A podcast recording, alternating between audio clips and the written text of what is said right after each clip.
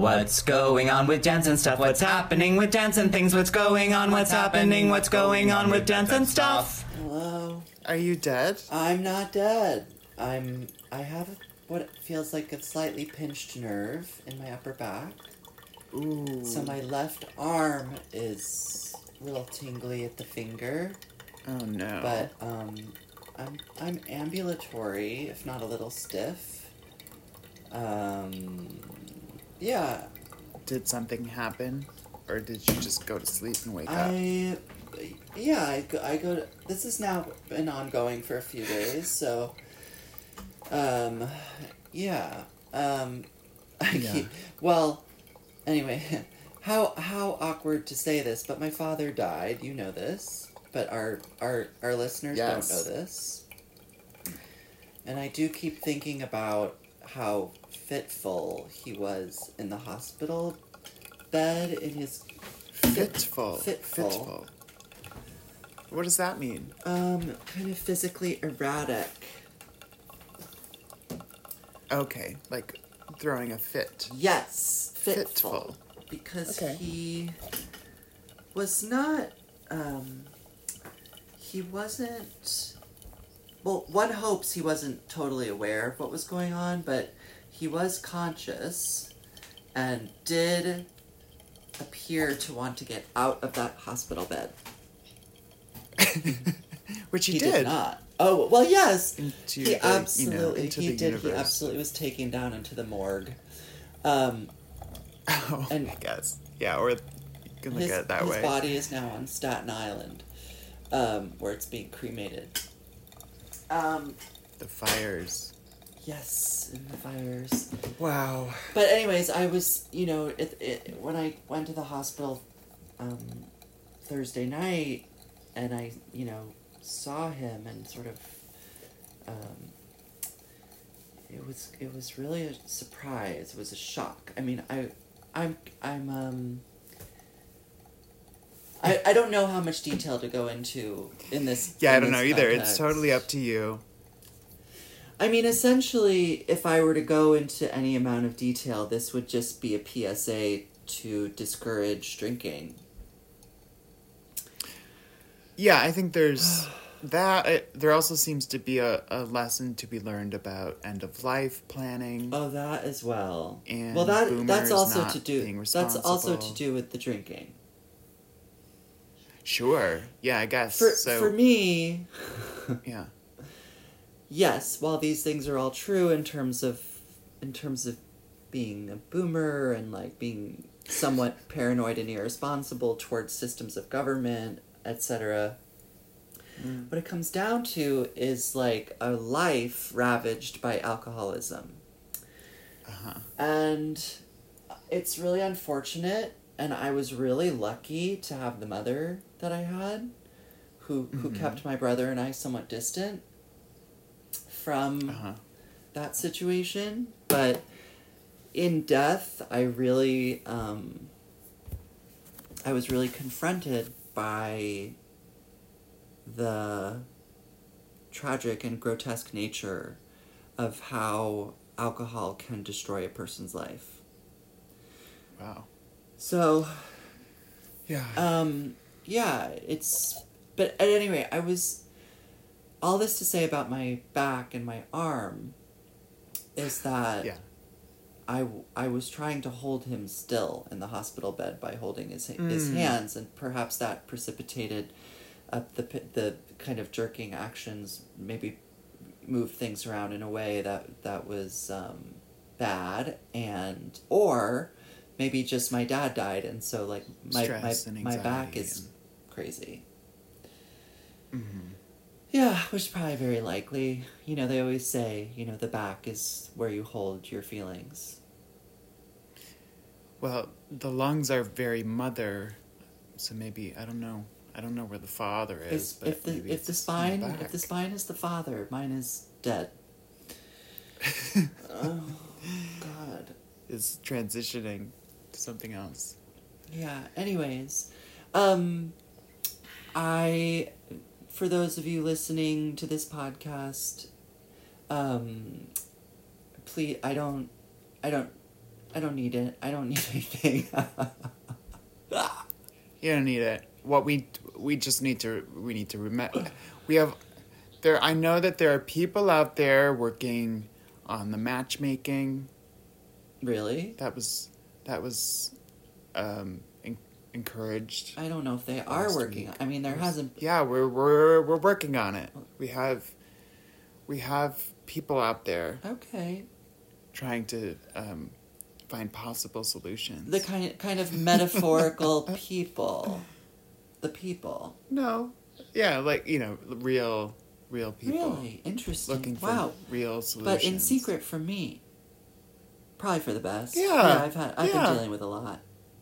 Yeah, you know, we're just and and you know, it's it's a mysterious thing to bring people together. Well, yes, it's true. So- It's so it's um it's risky, but it doesn't have to be a big deal. Yeah, I think it's, but I, I, I, I think it's interesting to, to think about, sort of an alternative, and I don't, I don't think like, we can't use everything available, but I, I, I am curious about, more of a matchmaking dynamic, of like a, I guess like essentially a communal, like a better, more communal sense of, of matchmaking than individuals like on an app trying to like Right. Right. figure it out I alone. mean, my only kind of recent success in quotations, but you know, a relation a relationship that was that that was very mm, it's com it well anyways, it's complicated. But but it it was um, a setup via friends and it you know it Mhm. it became a very successful friendship you know in the in Yeah. the very least so so that's Yeah. that's great and i think the the the community finding relationships or community Sorry, I, Yes. I have to drink some coffee. I made coffee, but I'm drinking it because I sat in bed this morning reading Martha Graham. Yeah, I only got through the w- one of the two chapters this morning. That's absolutely okay. It's just been a busy. It's been a busy one somehow. It really has. Really has. Um, but the thing that I also realized is that I need to start reading our next chapters right after we record. You know, just a little bit each night. Because what I do is I think, oh my god, I have a whole week. I don't have to read tonight. Right. And then well, this is how homework works. it's so true. It's, just a, such a weird disease. Disease of homework. disease. And that's No, I think it's fine. I think it's it's uh it's just about boundaries yeah, um and deadlines. So yeah. it's okay. Anyway, Um yeah, there's other there's other stuff going on. there's uh, my um, dad died. It's a big big deal. It is a big, big deal. deal. It's been, been bizarre. So It's crazy. really bizarre. Um What else, Jeremy? yeah. I don't know. I mean, I know that you saw the holdovers. Mm, Is that what that's called? yeah. Okay. We can talk about that. and your review made me not want to see it, Mm. which is I guess I didn't really want to see. I was I I've been like I'll watch it when it's for free. Right. I think But that's otherwise, I'm- fine. Yeah. I saw two dance performances I could talk about. Great. Yeah.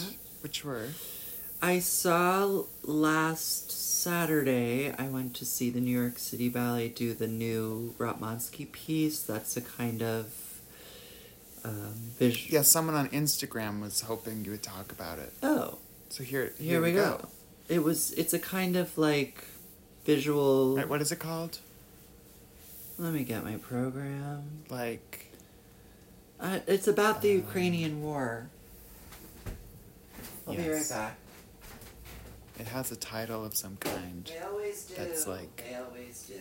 Soliloquy That seems right. Oh, solitude. Solitude. Yeah. So I'll maybe I'll just describe it, it in a, it's because it's a very it's simple. It's t- two movements from um, Mahler Symphony. Um, what's the third music? The third movement and fourth movement from oh my gosh no two different Mahler symphonies. The third movement from Symphony Number One and the fourth movement from Symphony Number Five. Uh, you know, I think that's fine. I tend sometimes I'm a little discouraging of people to like take music apart like that, but it's fine. Yeah, it sounds crazy, but It wasn't. you know, I think It wasn't crazy. this is a scenario that I would trust. I would trust yeah, trust him because to, essentially it was like this. a kind of a a, a, lo- a more ener- energetic kind of feeling of Mm. seriousness, followed by a very languid, heartbreaking piece of music that goes on for quite a while, and then it's just over. And in the way that all these symphonies Mm. always end with like something robust and fast, you know, it Uh-huh. wouldn't have necessarily been appropriate in this situation. Or you know, Ratmansky was very judicious in understanding the mood he was trying to create. Yeah. So the piece opens, the curtain goes up, and there's Adrian, who also Joe did. Joe is the Joe originated the role, and Adrian's also doing the role. So Oh. when I when I saw it, it was Adrian. uh-huh. Friend of the Pot, Adrian Danchig Waring, was the primary figure in this piece who's kneeling, sitting on his heels, holding the hand of a what is we have to assume is a lifeless child. A little boy. Oh right, there's a chi- there's a a real a real There's a real child, yes. Probably 10 Yes. to 12 years old. I'm having a sip of water. Hydrate everyone. So then all of these kind of figures enter into the piece, and it's more or less a, a group, a, a, a group dance of like 12 people, but a few of them are more primary. And mm. everybody is wearing something different, but definitely in with inside of these two families of aesthetics. Like there's this black velvet aesthetic where there's like people in leotard or unitard, and then there's this like very painterly unitard aesthetic where there's these like streaks of this almost cornflower blue or sky blue cut through these like darker base materials but it looks very organic like Mm. like painted. They do look quite painted. Um, but with texture. Um, and those were all in varying shapes some with skirts. Um, and so the group came in and kind of and Sara Mearns was in a a kind of singular costume which was this sheer black dress that was really cut beautifully for her the designs were by Moritz Junge or Jung. I it's hard, you know Harriet's last name is Mhm. Jung and said Jung, but this person's from Germany or Austria or one of those places. So Moritz J U N G E, whose work I've seen um, in McGregor work and other people's stuff over in Europe, and he's excellent. I've often admired his designs, but I I really admired these designs for as costumes. Really Great. beautiful. Mhm. Um, and then Adrian does not this. So this whole first movement is like this dance for all these people. It's just like very beautifully composed and. Um, there's all these sort of surprising things that happen. I would really like to see it again to see like what else I see. I was sitting in the second row because I, I got a ticket from Robert Schulman as part of the first row club. Do you know what that is? Very nice. Yeah, it's a cl- it's like a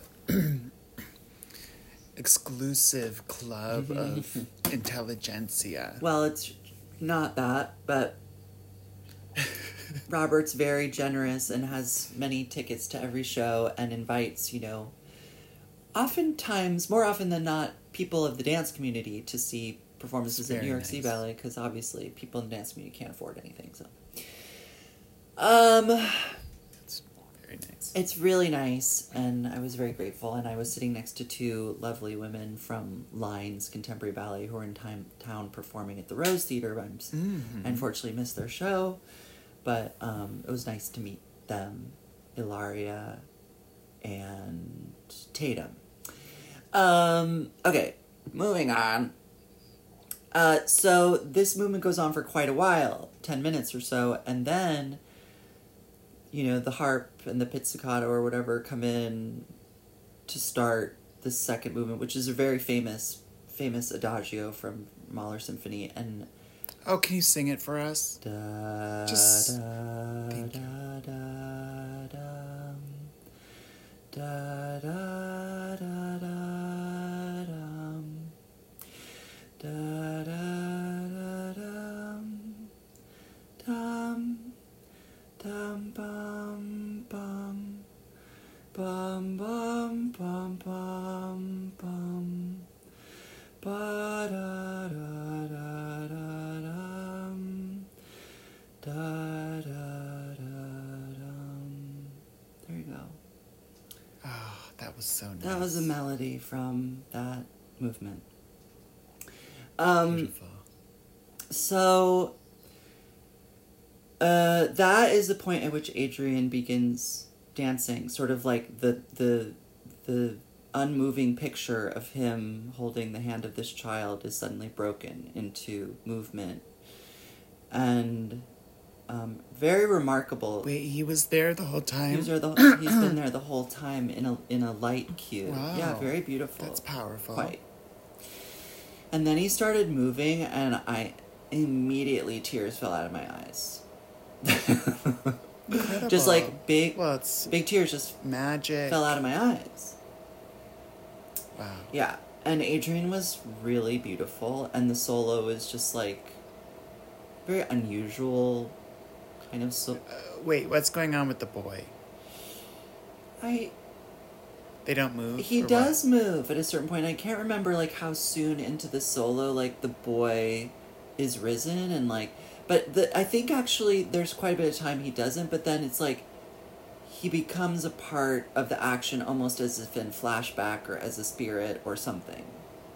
Interesting. Love that. Um and he does like a, da- a duet with Adrian where they like dance in unison and I was like, I'm crying. I'm crying. I'm just gonna go ahead and cry through this whole thing. I love it. Um, and then like the dancers return throughout this solo in various formations and dance with Adrian and around and in various parts of the space. And the lighting was really beautiful that Mark Stanley did. And um, at certain points, they're like supporting Adrian, and like Sarah does this duet with him where they dance sort of near one another, and like she takes on this very kind of maternal presence in the piece. It's, and like she looked so like natural and beautiful. It was insane. I just was like, Hmm. I know her. Do you know what I mean? Wow. Um, Well, you do, but you also. I but, do, I do, and then the piece. Oh wait, wait. What do you mean by I know her? The feeling No, of like like the piece, the the feel. in the dance, you're like I really feel this person.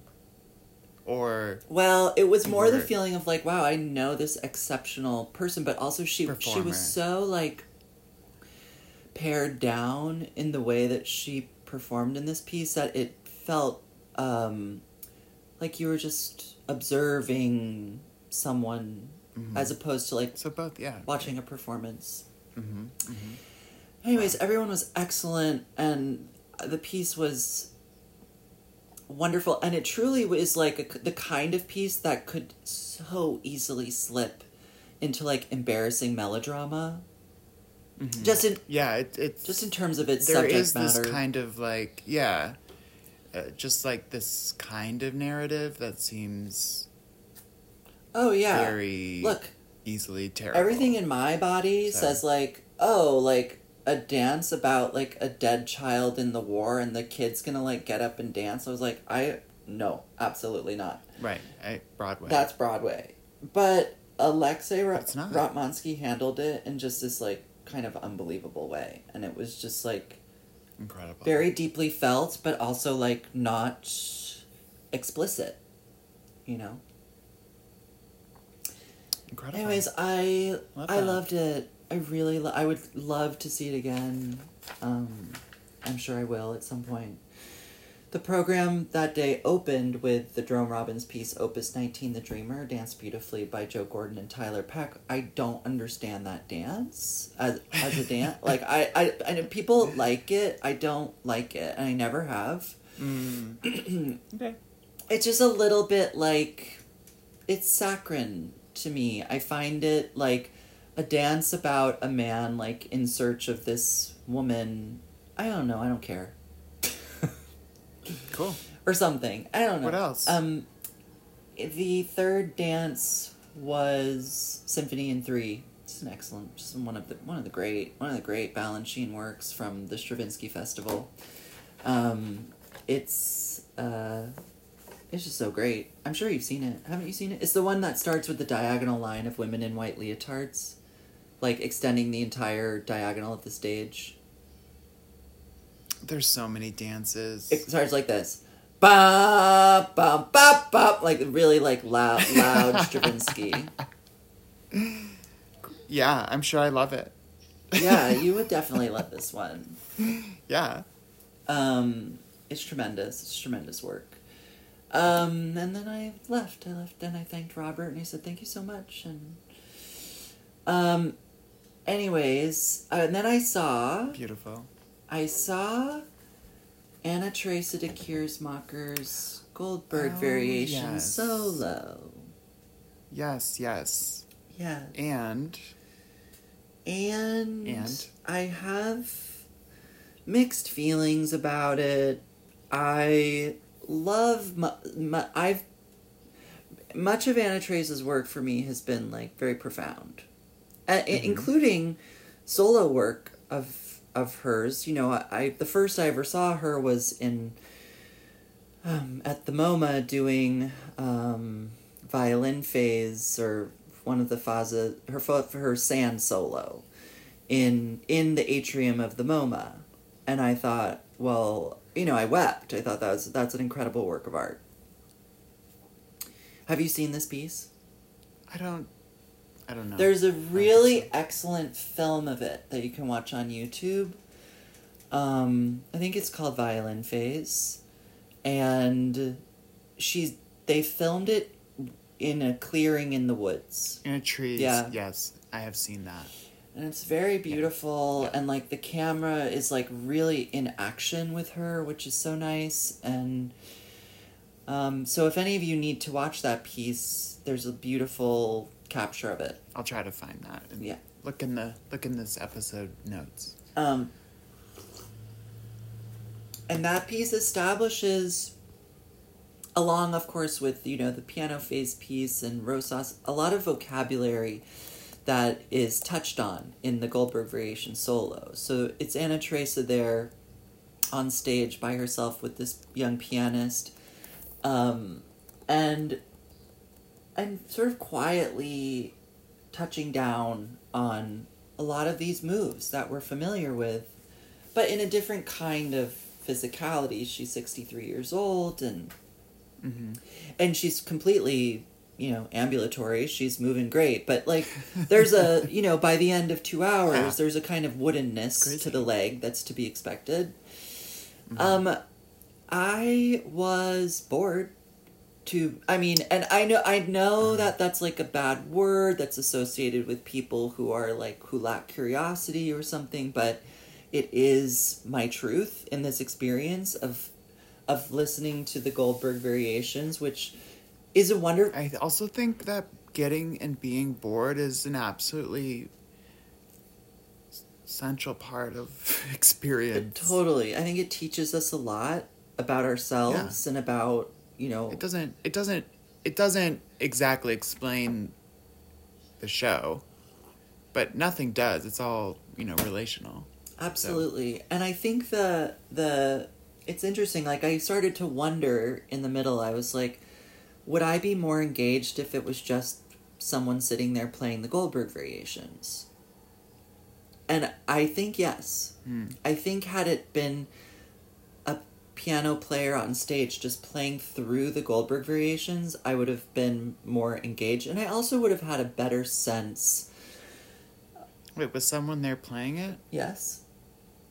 Okay. So I there was both. I mean, you know, you could watch the piano player play, Right. but also but there is a thing of like that's not what this is. no. Right. And you Yeah. know the the scenic elements were sparse but very beautifully considered, and the lighting was beautiful, and the costumes were great, and um, there was this like giant, you know, like the kind of like a golden space blanket, those like metallic mylar things. Yeah. There was a huge sheet of metallic mylar crumpled, crumpled, crumpled over on like the the downstage corner, stage right. That was like the Goldberg. You know what I mean? Because it looked like an iceberg, Uh-huh. but it was gold. that's something. No, and it, and like there was a spectacular lighting effect that employed it in the second half, where like Anna Teresa danced her way upstage, and then the lights went completely pitch black upstage, where you could not see her at all. But the light Hmm. at the downstage corner like really went up, up, up and away, so that the Goldberg just like became this dazzling object Light source. yeah and that is that was very savvy the other metallic element was this sort of like silver foil board large board that was suspended stage left sort of um, perpendicular like you know from upstage to downstage and it acted as a mirror so like the light was just Oh, like great. pushed against it i mean it, it wasn't reflective like entirely but reflective Right. enough to bounce light and so I feel like her she was primarily lit a lot of the time by like the light bouncing off of that um, board.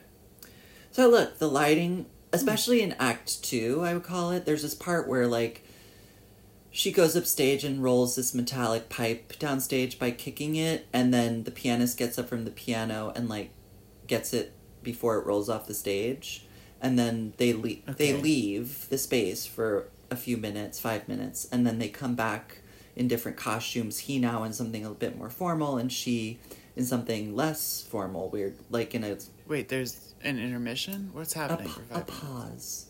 Okay. A pa- And honestly, Jeremy, there was too much pausing because there were there were Right. large stretches in this piece where like she and he would do some relationship kind of building where like he was no longer playing the Mm. piano and I was like keep going.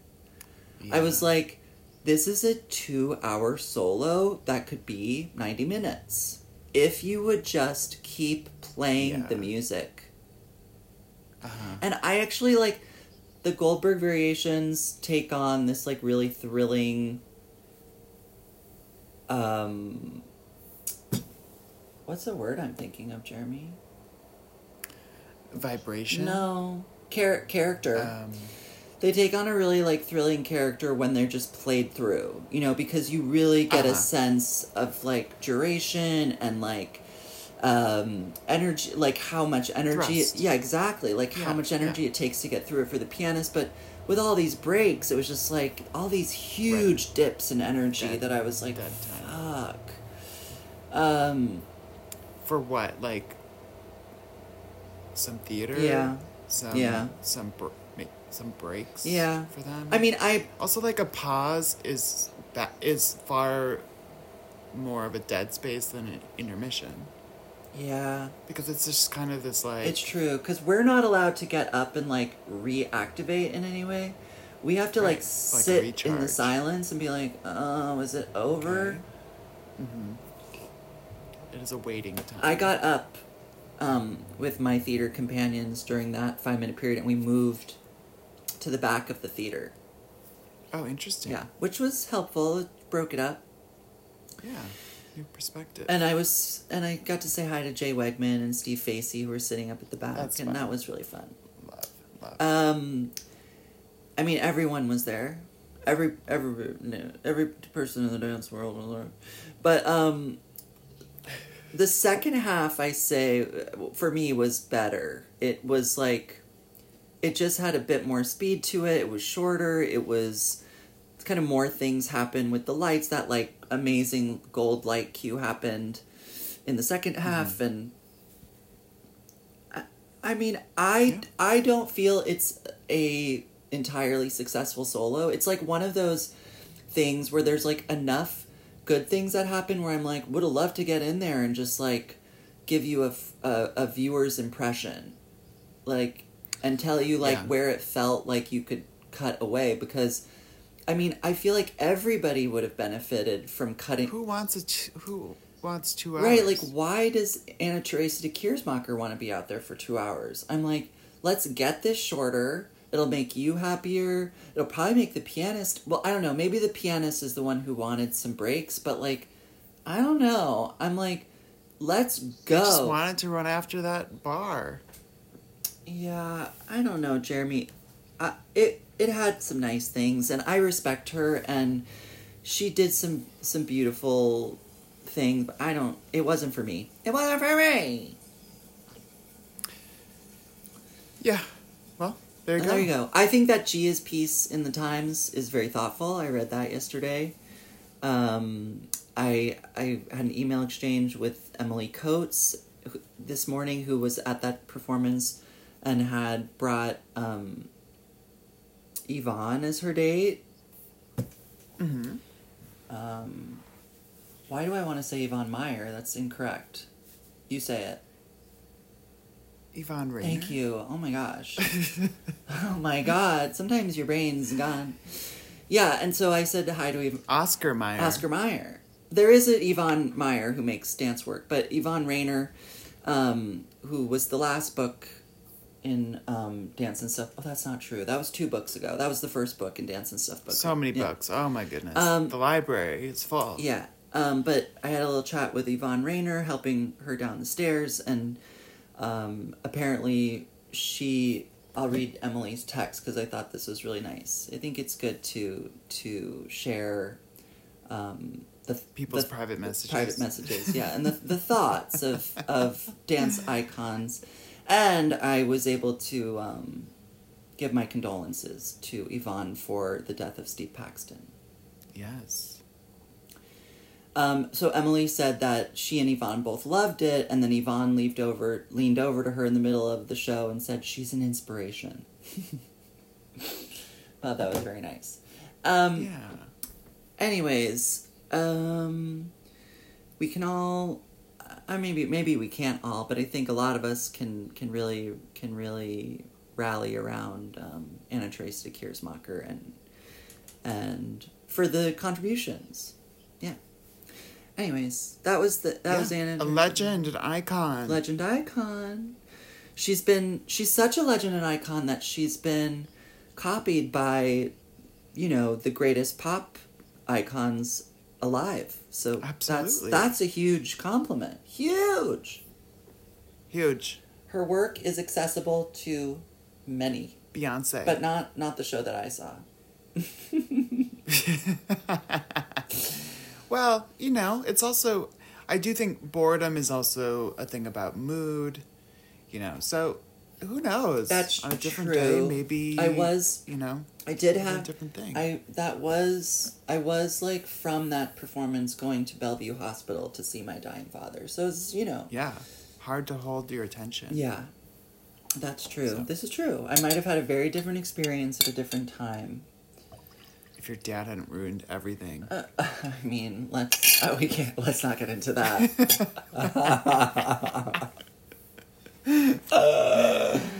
oh my god. Yeah, we'll have other people. We'll have Um, some other family members on the podcast to get into that. Oh my god. Well, things I didn't like this week. I watched a little bit of Bottoms. Didn't like it at all. I watched. I scrubbed through oh, the that's entirety the of this Iowa movie. Debris one. Yeah, I thought I can't. This is this is unbearable kind of comedy. Is her name Liza. Traeger? Lizzie Traeger? Liza Traeger? I have no idea. All right.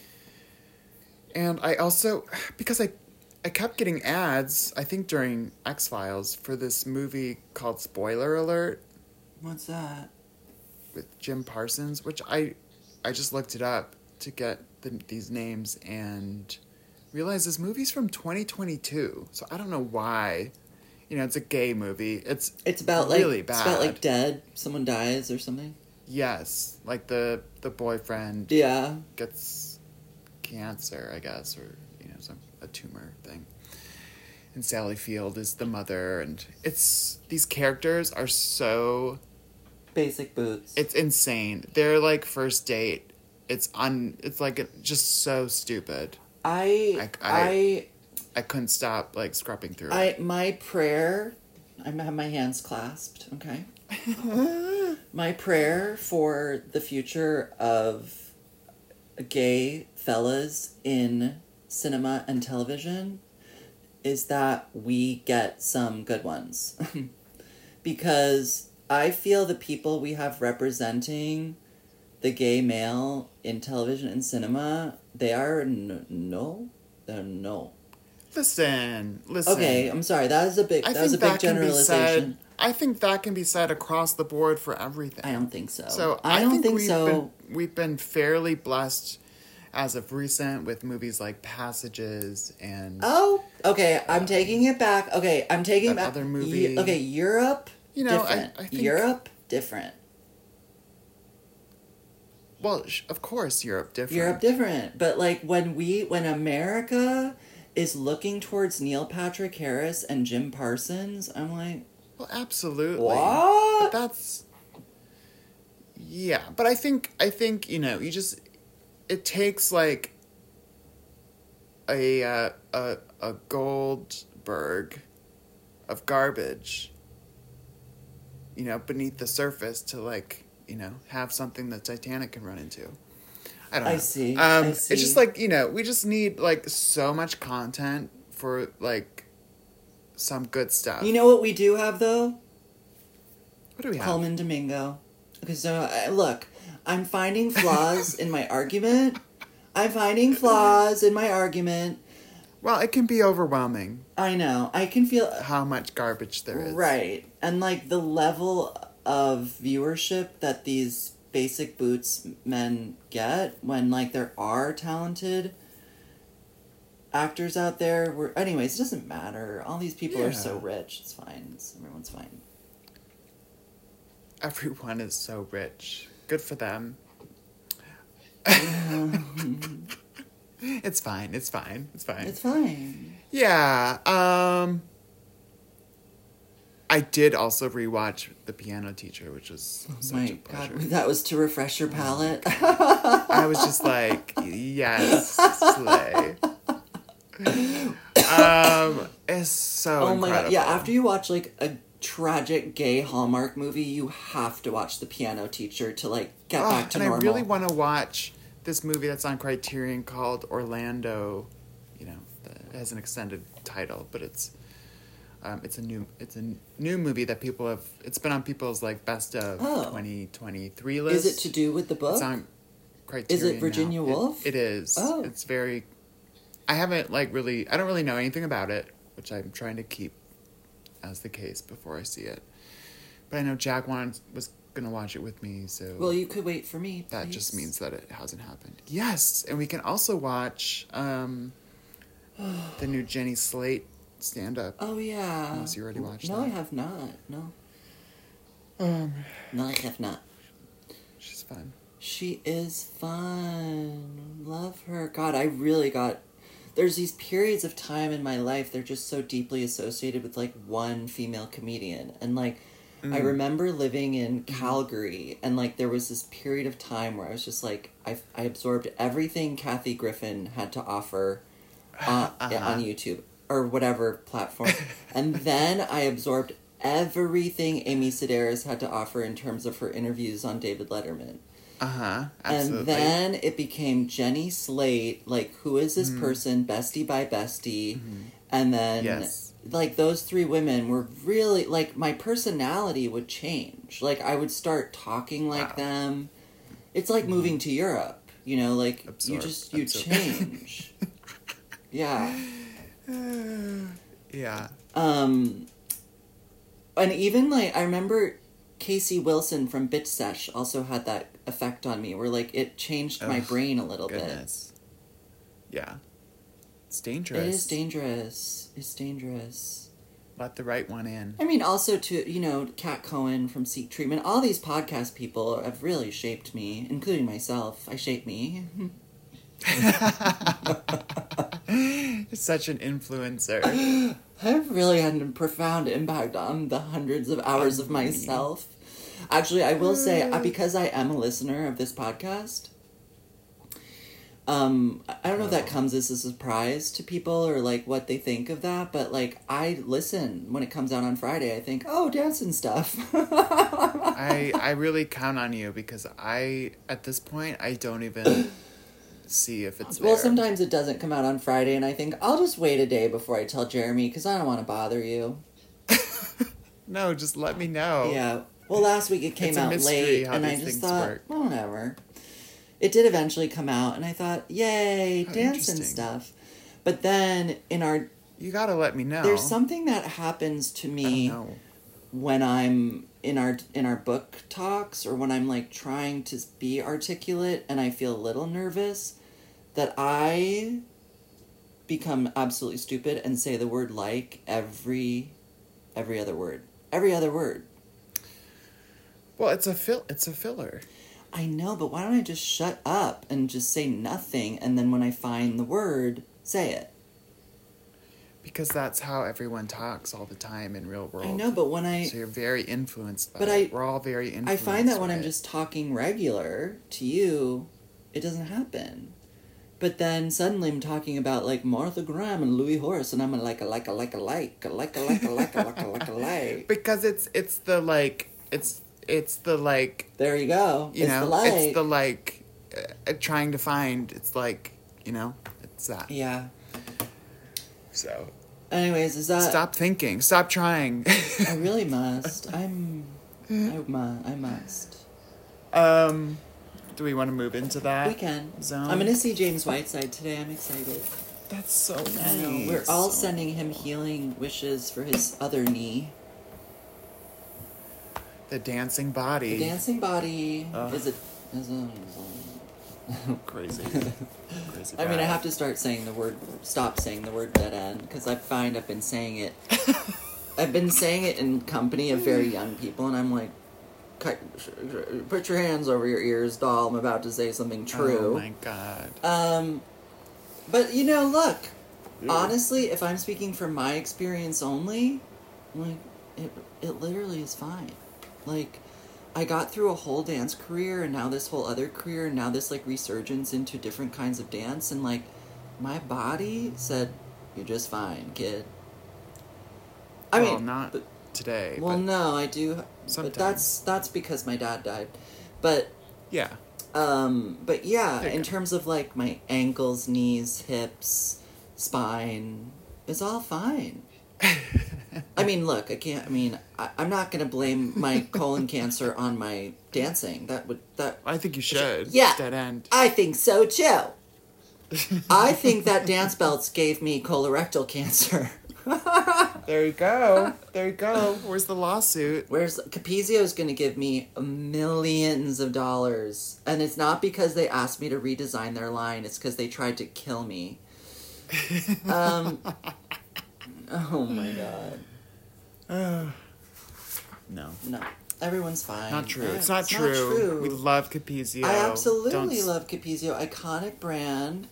I almost exclusively wore their dance belts through my whole career. Oh, so then it is true. Yeah. I mean, everybody does. It's crazy. yeah. Anyways. Well, yeah. Um. Okay. So, errand into the maze. Chapter primitive mysteries seven. and the birth of modern dance. The birth of. I don't even remember this chapter. Okay. Oh. So Uh-huh. what? What do you? Will you give an overview of the chapter? What's it about? Well, it's mainly about primitive mysteries. Oh, that's right. She just. But it, it begins with like um well yeah because it's the birth of modern dance which I, I thought was interesting So wait. It, last is week this like because I thought we were already, we already like, were there? pretty into And it. so, do you think Yeah. that Deborah Deborah Jowitt's asserting that primitive mysteries like marks is like an object that marks the beginning of this specific movement? I feel like the statement here is about that like primitive mysteries is the is maybe the great first great Martha Graham dance. I see. I see. but you know, the chapter begins with this talking about uh, this. Uh, oh, it is a book. This book, Revolt in the Arts, Mm. which oh is yeah, like a collection that of they all writing by contributed like to. you know about like the machine age or whatever. Right. You know, this idea of like modernity Yeah. and what does it what does it mean to the arts, which I think is a great.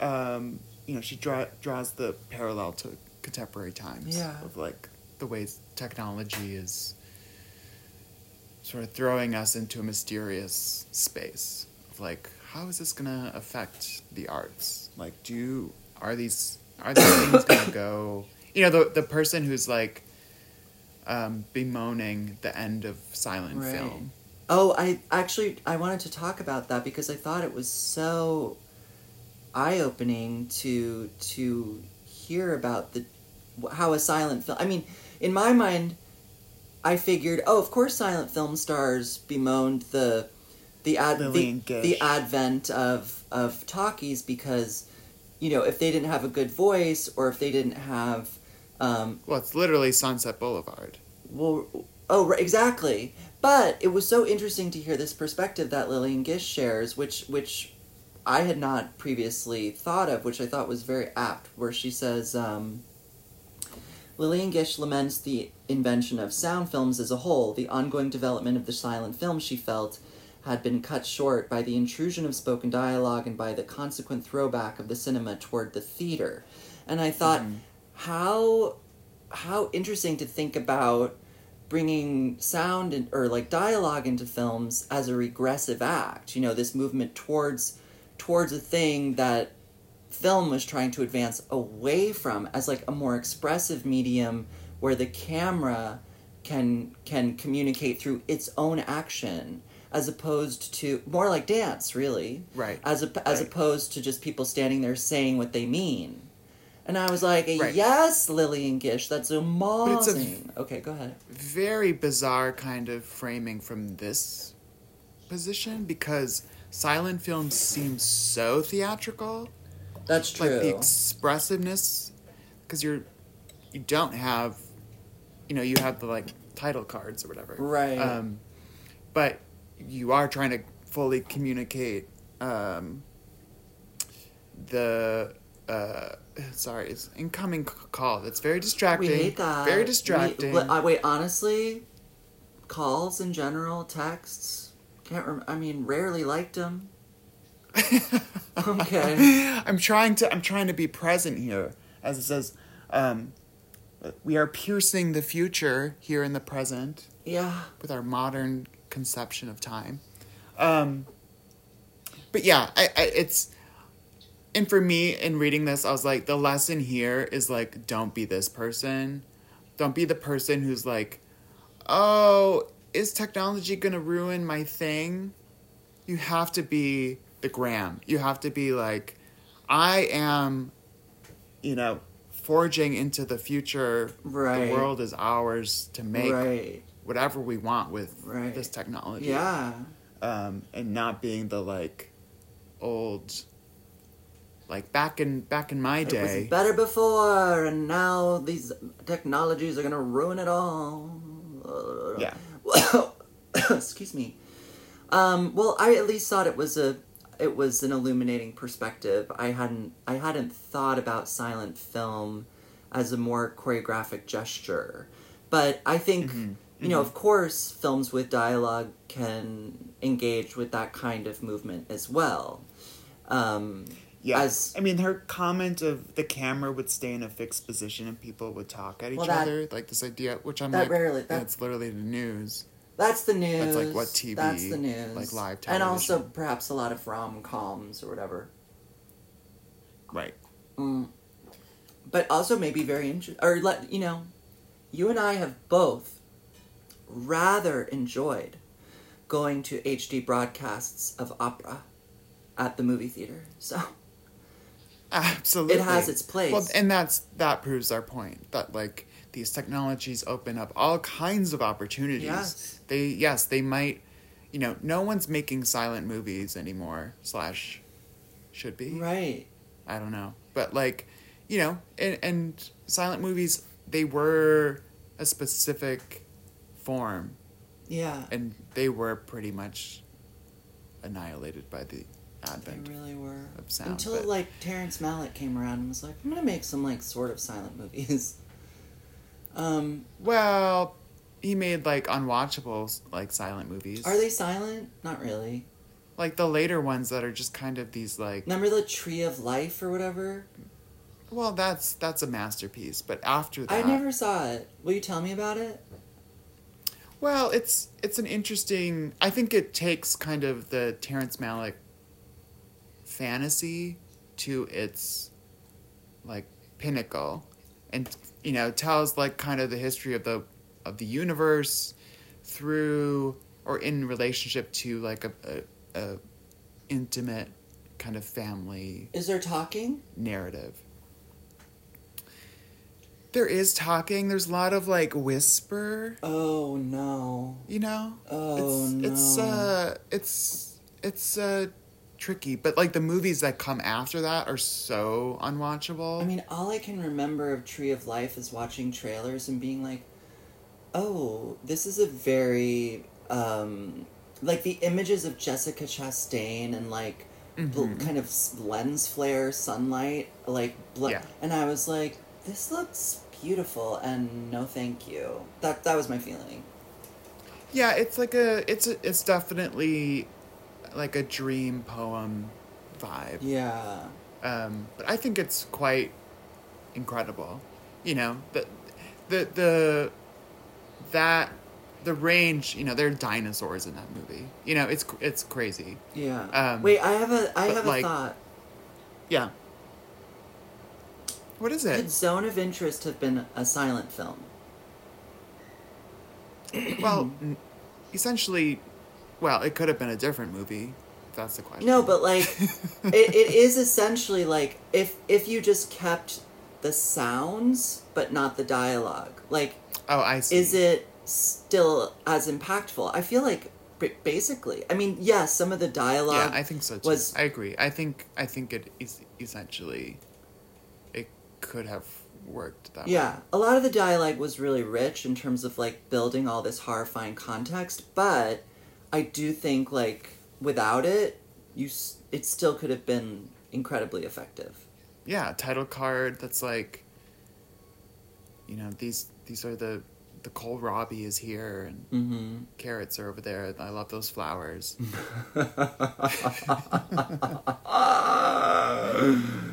ay ay ay Um, oh, can I step away from this book for a mere moment?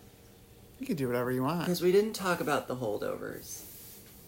right well I haven't seen it so I have nothing to say But I just want to like, say, in the context of films nominated for Academy Awards, it's the weakest no, I don't know. no I Oh, honestly feel Okay. like eh, I'm not looking at the list right now, but in a list of like films that are receiving, you know, the highest praise in the past year, it is startling to me to put a movie like Zone of Interest next to The Holdovers or even for me American Fiction.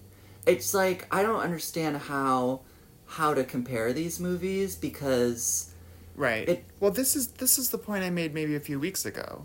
That like I kind of feel like there's an interesting scenario where all of the the collection of top of of these nominated films are like kind of the best of their genre seemingly. Right, but then it's like, how do we value these genres and like which genres? I don't know. Yeah, I, that that makes sense. I then I suppose that they should all kind of like exist as the best of their kind. I mean, I don't know how voting happens, but it's very odd to me that that would that's what would happen. Right, but I have to say, like, I I I res- I have really enjoyed Alexander Payne movies. Like I love Election, I love Citizen Ruth. These are incredible films. And at the same time, I'm watching The Holdovers and I don't know if it's because the focus is so centrally on men, which, you mm-hmm. know, Hard. never as dynamic for me. Um, but you know, there's also the presence of Da'Vine Joy Randolph, who plays this this um, cook at this men's boarding school, high school, and she has. Do you want? Can, should I spoil a little? Spoiler alert. Spoil. So, I- I mean, one might want. I've seen like incredible scenes of her performing from this movie, but Well, this is interesting because there's probably like 35 seconds of her uh huh. doing This is what I wonder. Like, emotional the intensity? clips? and it is Yeah. for those 35 seconds that I assume they've not only nominated her in this whole awards circuit but are also giving her these awards and I have to assume at this point that she'll probably receive the Oscar for best supporting actress. One doesn't know. But I have to say I was entirely underwhelmed by by the whole film and her, Yeah. and her Yeah. performance.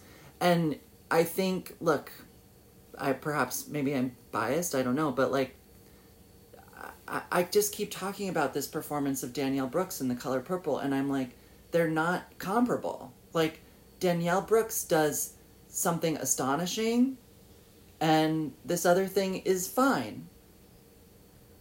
I don't know.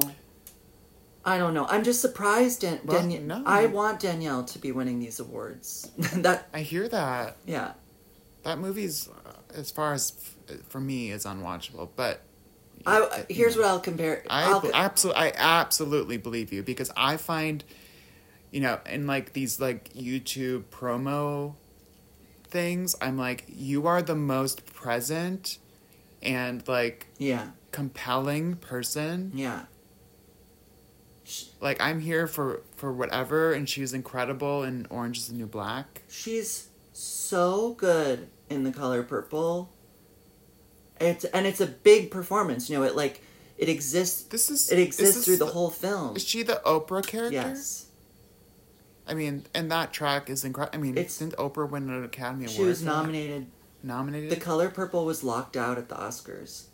That's right. Um, That's right. and also like this color purple in a way has been locked out of the Oscars as, It's not good. aside from It's Dan- not. It's not. but a it's not. maybe it's, it's like Danielle. Danielle's association with this film that is like preventing her from That's that's what I'm. That's right my point. which I look Like, look I'm hard. gonna I'm gonna I'm gonna bring this into my own experience which is you know it's not always like the most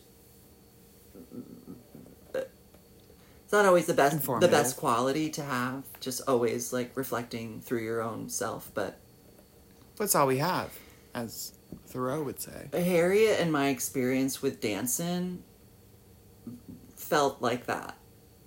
I was like, oh wow, Mhm. we like did this like very good thing that felt new and felt like it could offer Broadway a kind of at times a, a new way of thinking about clothing aesthetics Yeah. in the context of Broadway, and we got Right. very nice mentions in all the press for mm-hmm. dancing, and then because the show was Right. just like thrown out of consideration. well, also the show didn't have like.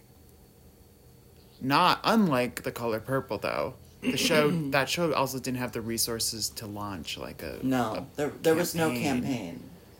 you know that's the weird thing with the color purple like it really put a lot of energy into promoting it Yes, like oprah was everywhere yes, wearing purple all the time Uh, Yeah. but like the movie itself isn't good so like I want you to re. I want you to find hard. new language I for that. what I want. but it's it's it literally isn't a good movie. I'm sure that there's like good performances. I absolutely trust that. But like the movie itself isn't good. So that's hard. Uh, Can only push push that so far. Right, but I think okay, but I feel the movie does good. oh interesting. It may not be good, Okay.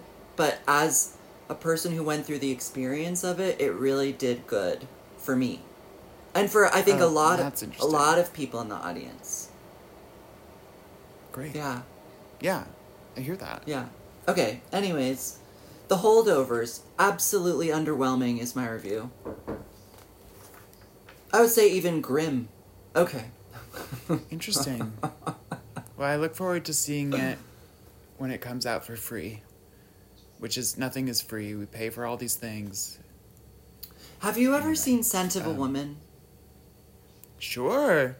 Now, Why? because the holdovers is that related? the holdovers Oh, is essentially like a combination of sort of dead poets society-ish but no really it's it's very it draws a lot of a a lot of similarities to scent of a woman Someone's blind or no but it is about yeah well someone has a someone has a fucked up eye but which is Paul Okay. Giamatti but the movie is essentially about like the cultivation of a relationship between a boy who goes to a prep school during okay. a break during like a vacation so it's like the cultivation of a relationship between the prep school boy and and in Scent of a Woman it's this crazy army vet and in the holdovers it's paul giamatti who's this like long time pathetic kind of like um, tragic teacher at the college at the at the high school Okay. and Paul Giamatti is tasked with taking care of the like several students who are left behind over the holiday. But then only one of them ends up being there the whole time because the others get whisked away on something and the one boy doesn't have permission, whatever. But so the whole movie is about like this relationship between them and like helping This is not a romantic relationship. Oh no, no, no. It's about like oh god. I was like It's about- what is this movie? I am so spooked. self-discovery of the young Scent of a boy. Ew. No, no, no, no, no, no, no, no, no. Ew. But it's about Okay, how so they it's- like help I help see. each So other. that's where the Dead Poet Society swaps off. Okay. right because really it's it is it is a scent of a woman's story, um, and Because suddenly that we were in like the piano teacher no, zone. no, no, no. we no, were no, like no, no, full no, no, European uh, horror. no, no, no, no, no, no, no, no, no, no, no, no. But scent of a woman Okay. is a tremendous film with trem- Incredible. tremendous performances. So Performances. if you feel like you want to watch the Ah. holdovers just watch scent of a woman and like and really experience chris o'donnell at his best and and al pacino at his best so enjoy an excellent film as Yeah. opposed to watching the grim film called the holdovers anyways Interesting. Interesting. Well, I still look forward to seeing it. no I'm, I'm excited for you to see it Movies are great. movies are great Yeah, it's the only one I haven't seen in that list, and I, I think we'll we'll um we'll do uh, our Oscar. What is it called when you vote vote Guess? uh, uh, predictions, predictions um when we're together? Does that sound fun? i like that Yeah. I think we should each have come up with who we think will win and who we want to win. That's right. each cat- that's right. category. That's what that's that's what I was thinking as well. Okay, so a lot a Um, lot of the rest of this chapter is like a very in-depth description A primitive. of primitive mysteries. mysteries. Um I loved this um this Mm-hmm. thing sorry. from Frances Hawkins It says prompted by Martha. Um the quote is this angularity is only apparent, not actual.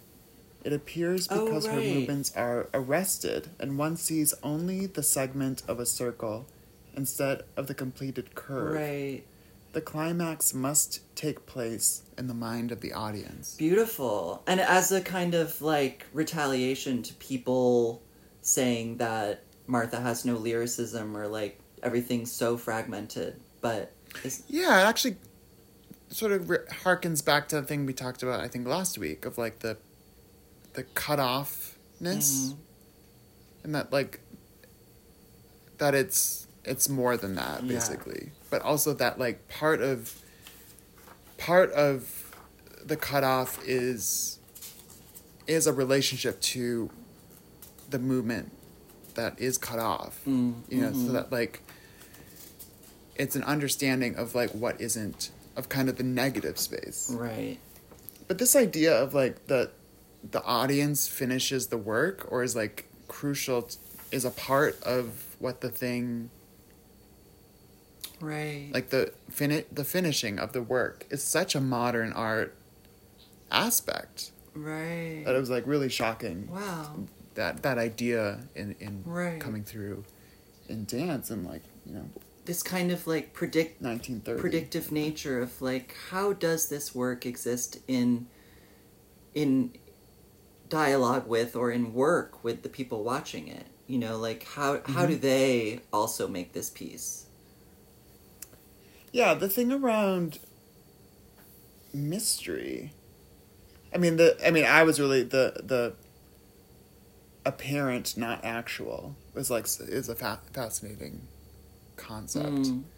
Um, that like what you're seeing isn't the the dance. The dance is also what you're not seeing, which is you know the zone of interest as well. right right what you, what you Um, don't see What you don't see is also what you're seeing. Here's something I underlined. Um, here, well, oh, okay. If you if you're here at the podcast and are not and don't want any kind of potty humor, you should skip Oh skip ahead a little. Just- skip ahead a little.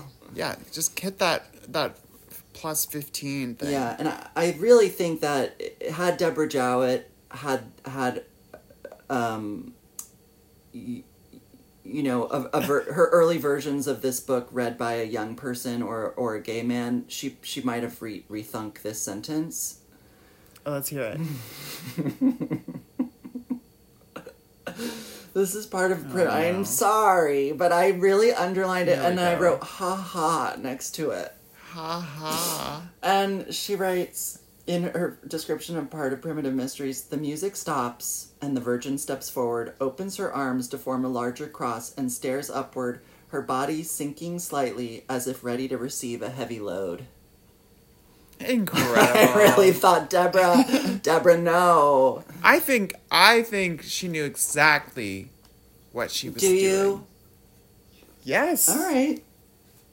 Well, I hope bravo, Deborah Jowitt, for Slay. being a radical Slay. ally to the to youth and gay culture. Thank you so much. Better work. You better work, Deborah Jowitt. Also Martha, you know? Yeah, Martha did it too. that's so true. I love the the new school scene of of this like combative Oh yeah, Martha Martha's is like, you know, some kind of educational dynamic and yeah, Martha's there's yeah. Uh, she's like having this argument with someone in the audience only to find out that it's the Yes, audience. she's having an I'm argument like- with some precocious queen in the audience who's like, "Your dances aren't even beautiful."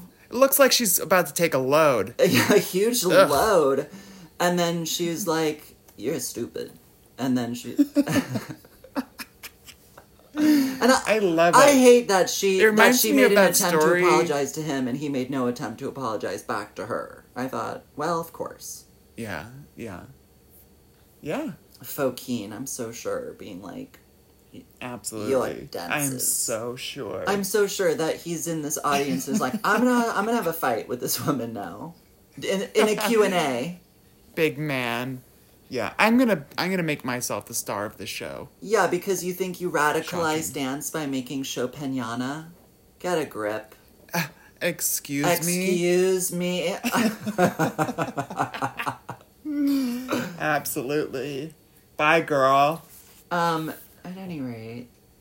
No. Yeah, and then I didn't read the next chapter, I did. so it's called "Creating Dances for Plays," which sounds less than interesting. was fine. It just basically about there's a really fun bit about how the at the opening of Radio City Music Hall there was a, a program that the Martha Graham Dance Company was a part of and it was just kind of like a debacle.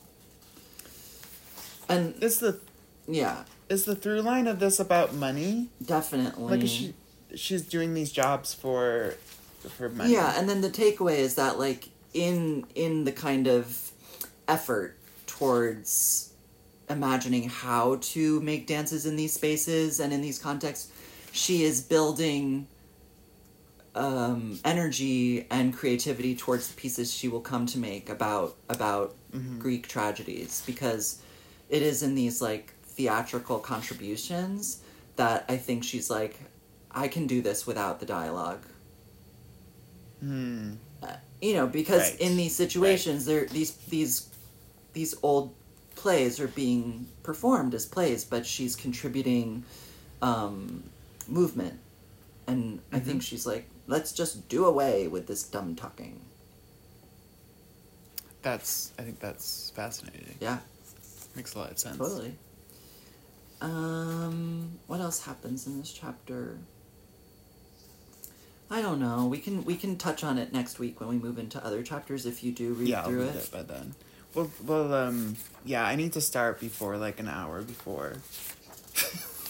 That's the lesson. No, yeah. week, Even though, like, in my mind, when I think about reading a book, I'm like, yeah, I can read a page a minute. So, like, Well, the problem is I like tried to find videos of primitive mysteries after Oh, reading these there's a- descriptions, and I was like, the the which I you know I found like a bunch of like two minute things, Oh. which take you know we watched the Yuriko film from the from 1960 or whatever um, Mhm. in grad school, and I can't remember why, but I think it was in relationship to a book that we were reading about um, how dance is differently incorporated into culture in in in Native American life and in Native American culture and how Uh-huh, like uh-huh. the the appropriation of like Mm. colonial of like white settlers of these like sort of Native American dances or Native American performers into their own like circus and novelty acts like has this like very profound effect on like what's then to happen. But anyways, it's a long it's a great book. I can't remember the title or the author. uh is it the Ah. dances let me go to my pile of books. I'll be right back. It's worth it's worth telling y'all what it is. the library. And I'm not going to be able to if I read it in PDF form, which sometimes happened. Yeah, yeah, yeah. I thought I thought the the framing of that, like her experiences in the American Southwest, um, Are you still there? I'm still here. Oh. Always more than one. I don't think I'm going to find the name of this book. I'm so sorry. I will try to figure it out for next week. it's fine. Um, but it's a, fine. it's actually a very good book. But um, why am I talking about this? because uh, dance and stuff. No. Oh, um, because the movie, No. the fi- filming of the 1960 version. Oh right, because we we don't know. I watched we watched that piece. I think because of the way it's so clearly tied to ritual, Right. and um, I don't remember. Anyways, I'll think about it. That's I'll all. think about it for next week. But yeah. I- well, also, you know, she had this experience in the American Southwest. That's very much how this chapter is right, framed. right. That like she comes back from that and is and then makes Makes this primitive thing. mysteries. I mean, you also sense. get like get some stories of like the horrors of the gram, you know, and some alcoholism. Right.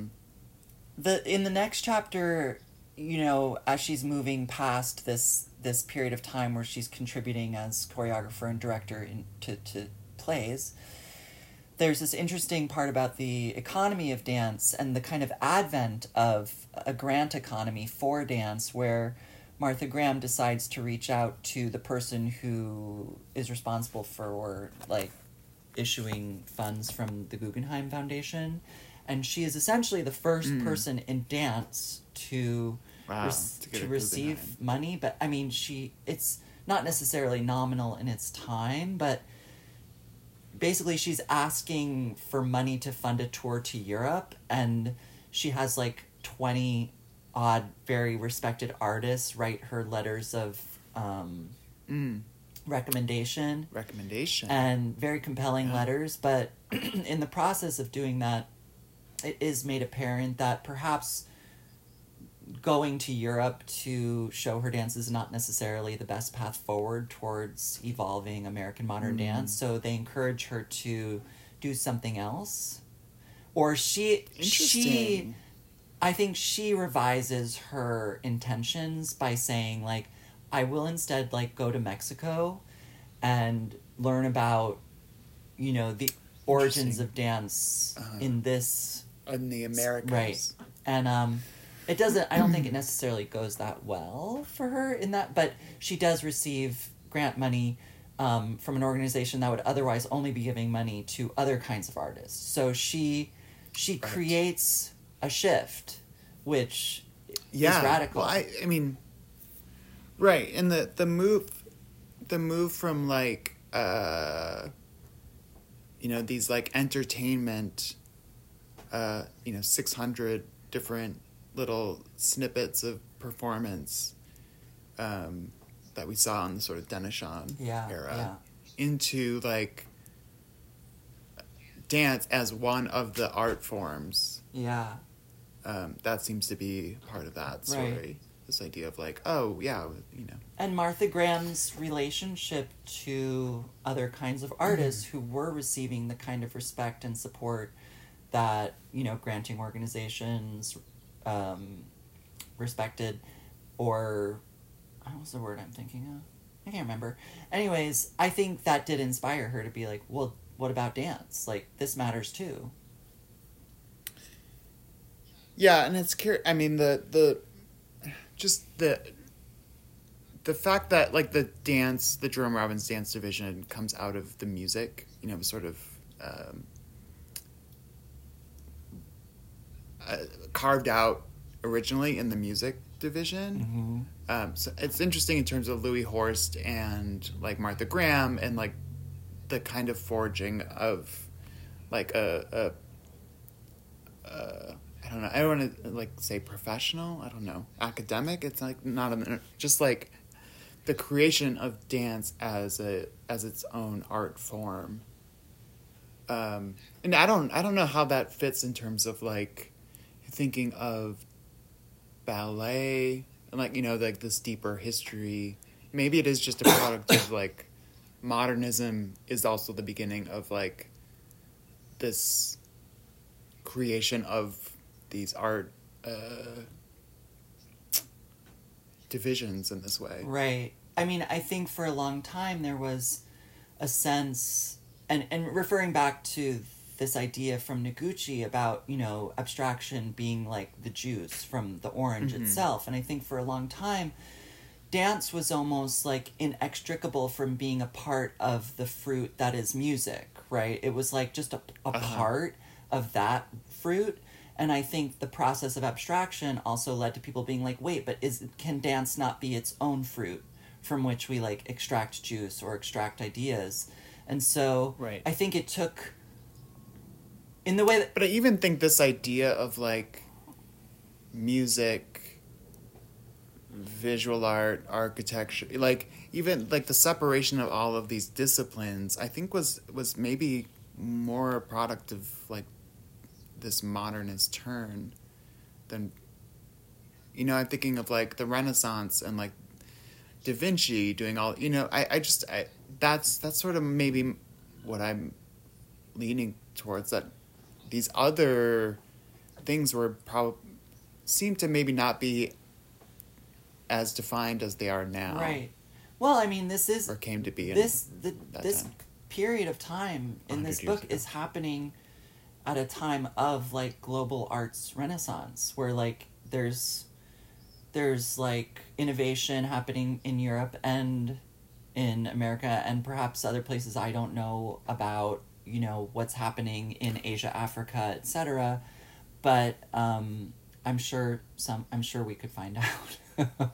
Well certainly in like america in a, a specific like sense of the first i mean it, she, graham says something you know this like this like not european thing. Like something right, of our own right right. Uh, I mean- so like the the idea that something new is being born Well, that's the very in, that's like that kind of the amazing American. thing about what the United States was at the time because it was this like vaguely blank canvas that had just for a long time been looking towards Europe for for entertainment for ideas and now suddenly people are like what do we what can we offer like what are we right um, and Europe was in a phase of being like, what else is there? How do we get away from these old ideas? And people really started to try stuff. Anyway. Yes. How very eloquent. Okay. How very eloquent. Something. I am so tired. Yeah. It. Yeah.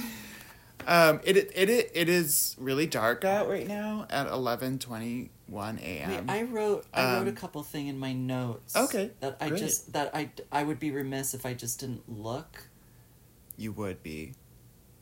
Oh, Remiss. I saw a show called Oh Mary, starring Cole Escola.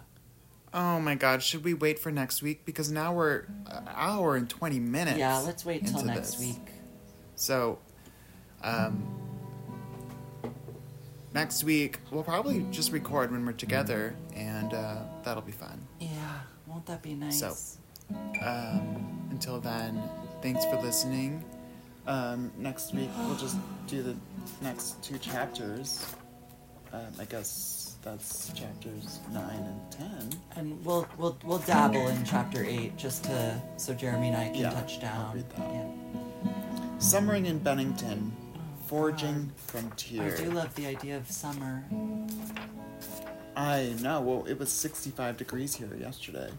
Working through war and love, Eric arrives. Oh, no. Oh, goodness. Wait, that's 185. Oh, this is only because I haven't read. Okay. Um. Well, thanks for listening. We loves We you. loves you. Good night and good luck. Bye bye.